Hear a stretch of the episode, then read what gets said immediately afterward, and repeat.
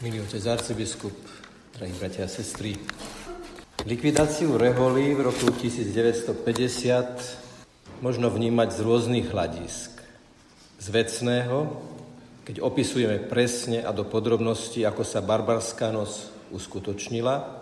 Širšie hľadisko je ideologické, aké bezprostredné pohnútky viedli prominentov režimu tak radikálne a jednoznačne zasiahnuť voči zasveteným osobám. Napokon je tu hľadisko skôr ideové, filozofické a zda najťažšie uchopiteľné a preto aj najmenej zvažované. Ak dovolíte, rád by som sa pokúsil zvolna pouvažovať o širších súvislostiach, do ktorých drastické opatrenia ateizačnej moci v 50. rokoch zapadalo. Možno si spomínate na komunistický verbálny prefabrikát, komunistických kadrovčíkov, ktorí priam nutkavo potrebovali do kadrových posudkov uvádzať, či je kadrovaný jednotlivec v kolektíve obľúbený. V určitých súvislostiach vznikal dojem, že sa netestovala ani tak oblúbenosť, ako skôr podriadenosť onomu kolektívu. Lebo v ponímaní komunistického režimu bol kolektív najmenšou stavebnou časticou spoločenskej štruktúry, v ktorej sa s jednotlivcom ako neopakovateľným jedinečným človekom vlastne vôbec nerátalo.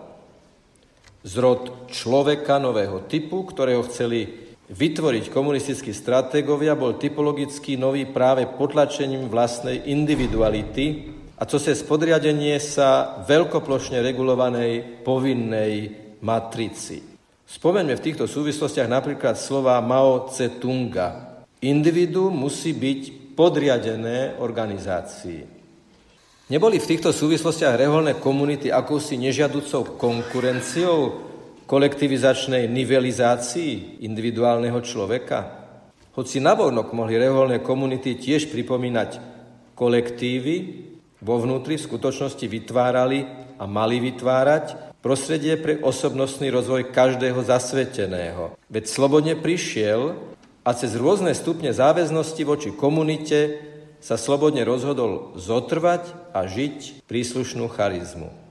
Reholné komunity sú najrukolapnejším dôkazom mnohorakosti Božích darov, mnohorakosti povolania a chariziem, no predsa zásadne zjednotených okolo jediného ťažiska, jedinej osy, ktorou je Ježiš Kristus. Teda nie kolektív podriadený nátlaku ľudskej moci zvonka, ale spoločenstvo zomknuté okolo vnútorného, slobodne prijatého princípu. Keďže však totalitárny komunizmus ašpiroval na ovládnutie ľudského vedomia a svedomia, do jeho plánov reholné komunity ako hniezda duchovného precitania zapadať nijako nemohli. Navyše, komunizmus ako každá totalita potreboval nielen vo svojej zakladateľskej fáze ale sústavne sa negatívne vymedzovať voči minulosti. Svoju antropologickú protiprirodzenosť kompenzoval znevažovaním minulosti, ideologickým deformovaním faktov, znásilňujúcim prepisovaním dejín. Takto mal vzniknúť dojem, že pseudoeschatologická plnosť časov sa nasycuje už vo forme socialistického raja, ktorý sa práve ide uskutočniť. Za najvýrečnejší programový dokument politického mesianizmu komunistov, politického mesianizmu marxistického razenia, možno považovať text socialistickej internacionály, ktorá bola istý čas aj sovietskou hymnou. Pozorné čítanie tam formulovaných slov prezrádza, že sa zoskupujú okolo dvoch významových ťažisk. Prvé, završuje sa zavrhnutia hodná minulosť. Posledná borba vzplála, to bude výbuch posledný, rozboríme sveta starý základ, zabráňme minulosti návrat. A druhé, uskutočňuje sa definitívny triumf v prospech človeka. Už nášho hnevu sopka žiari, otroci hor sa k víťazstvám, ľud bude vládnuť navždy sám. Poslednú slohu, ktorú sme azdáni povinne nespievali, dovolte, aby som zacitoval kompletne. Už stáva robotník i rolník, už stáva strana veľká, nový raz príde sveta život voľný, Zem všetkým ľuďom slúžiť má. Dlho nám krv pili supy čierne, supy čierne, havranov krdle zbesilé. Rozptýli nové ráno tiene a slnce svitne žiarivé. Lenže rehole predstavovali tradíciu presahujúcu čas, priestor i kultúrne kontexty, predstavovali živú kontinuitu s minulosťou, aplikovanú živú a žitú tradíciu. Zasvetené osoby už len svojou prítomnosťou dokazovali a dokazujú prieraznú vitalitu evaneliového posolstva. Reholné komunity ako personalizovaný dôkaz univerzálneho presahu starobilých a predsa takých aktuálnych duchovných prúdov zo svojej najlepšej podstaty nemohli nebyť rušivým elementom budovania svetlejších zajtrajškov na celkom iných materialistických a prísne regulovaných princípoch. Mimochodom, možno ste počuli Leninov výrok, ktorý mal prednes v Kremli počas tajného stretnutia s kňazom a bývalým parížským novinárom, ktorý sa volal Viktor Bede, ako ho on pol roka po diktátorovej smrti citoval denník L'Osservatore Romano. Vladimír Iliš mal na konci svojho života pri tomto stretnutí príležitosť vyjadriť sa, že na dotiahnutie uskutočnenie svojej revolúcie by potreboval 10 svetých Františkov. Na prvý pohľad by sa azda dalo sympatické, že súdruh Ulianov uznáva Františka za Sisi. No je mnohoznačné, že mu nestačí jeden František, ale potrebuje ich hneď 10. Ide o materialistický prístup, bez schopnosti uchopiť spirituálnu dimenziu človeka, ktorú treba aspoň nezmyselne násobiť. Nie, stačí jeden jediný a neopakovateľný svätý František, v ktorom pôsobila Božia moc, ktorá počas dejín oslovovala tisíce mladých, aby sa z hlbokého vnútorného presvedčenia oddali Bohu, chudobe, čistote a poslušnosti. Mimochodom, všimneme si aj obsahy týchto evaneliových rád. Sú s materialistickým ponímaním sveta, ako ho prezentovali marxisti, len ťažko zlučiteľné. Chudoba. Na prvý pohľad by sa azda javila ako s komunistickými ideálmi najkompatibilnejšia evaneliová kategória – Neraz dokonca aj od praktizujúcich katolíkov počuť bizarnú definíciu, že Ježiš bol vlastne prvý komunista. Nie, to určite nebol. Ekonomický podtlak, ktorý v spoločnosti umelo vytvárali komunistické režimy, síce vytváral pre väčšinu prostredie relatívnej chudoby, ba státie v radoch sa stalo najčastejším vynúteným rituálom socialistického človeka. No v skutočnosti to bola iba negatívna forma tanca okolo kýženého zlatého telaťa. Sťažovanie a umelé komplikovanie prístupu k najzákladnejším životným potrebám vlastne v človeku násobili a umocňovali túžbu po nich. Zamestnávali nimi mysel človeka a z hmotných vecí tak činili prostriedok nasýtenia ťažko nadobúdaného uspokojenia. Veď si spomeňme, ako v novoročných prejavoch najvyšší predstaviteľa komunistického režimu, od ktorých by sa očakával nadhľad a vízia, neváhali sklzať k referátom o dojivosti kráv a k heslám typu ani zrno na zmar. Tento pohľad na svet a jeho skutočnosti sa už v hĺbke svojej podstaty prieči kresťanskému a teda aj reholnému ponímaniu chudoby.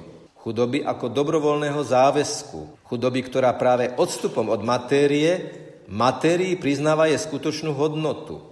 Spiritualita zasvetenej chudoby dokázala pozvinúť aj materiálny svet a orientovať ho k jeho stvoriteľovi, ktorý je stvoriteľom všetkého a všetkých. To muselo byť pre vyznavačov ateistického materializmu jednoducho nepriateľné, lebo kresťansky ponímaná chudoba spochybnila marxistický postulát, že spoločenské bytie určuje spoločenské vedomie. Nie, je to inak. Vedomie a svedomie nie je generované materiálnym bytím, ale je nad ním ďaleko ho presahuje a zároveň zásadne determinuje.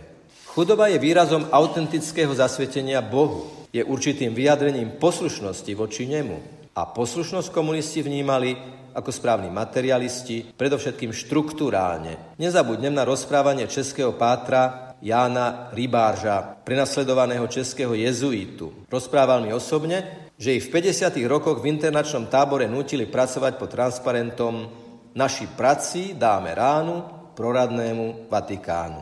Áno, Vatikán ako zahraničná veľmoc predstavoval úhlavného nepriateľa. V tomto zmysle sa likvidované rehole stali obeťou postulátu nezmieriteľného triedného boja, v ktorom Vatikán predstavoval spriaznenca buržoázie, kapitalizmu, vykorisťovateľskej triedy a spolu s ním všetci, ktorí žili svoju poslušnosť voči Svetému Otcovi a generálnym predstaveným jednotlivých reholí, ale najmä poslušnosť voči Bohu. Tá nežiadúco premosťovala umelo vymýšľaný nezmieriteľný boj, triedny boj, čo bol vlastne do politologického hávu maskovaný postulát programovej nenávisti. Ak ústavne ukotveným predvojom spoločnosti bola komunistická strana s uzurpovaným právom na monopolizáciu pravdy, potom každý, kto pravdu vnímal inak, musel počítať s represáliami. Ako vysne, že to vyjadril Alexander Solženicin. Režim, ktorý slovo Boh píše minuskulami a slovo KGB majuskulami,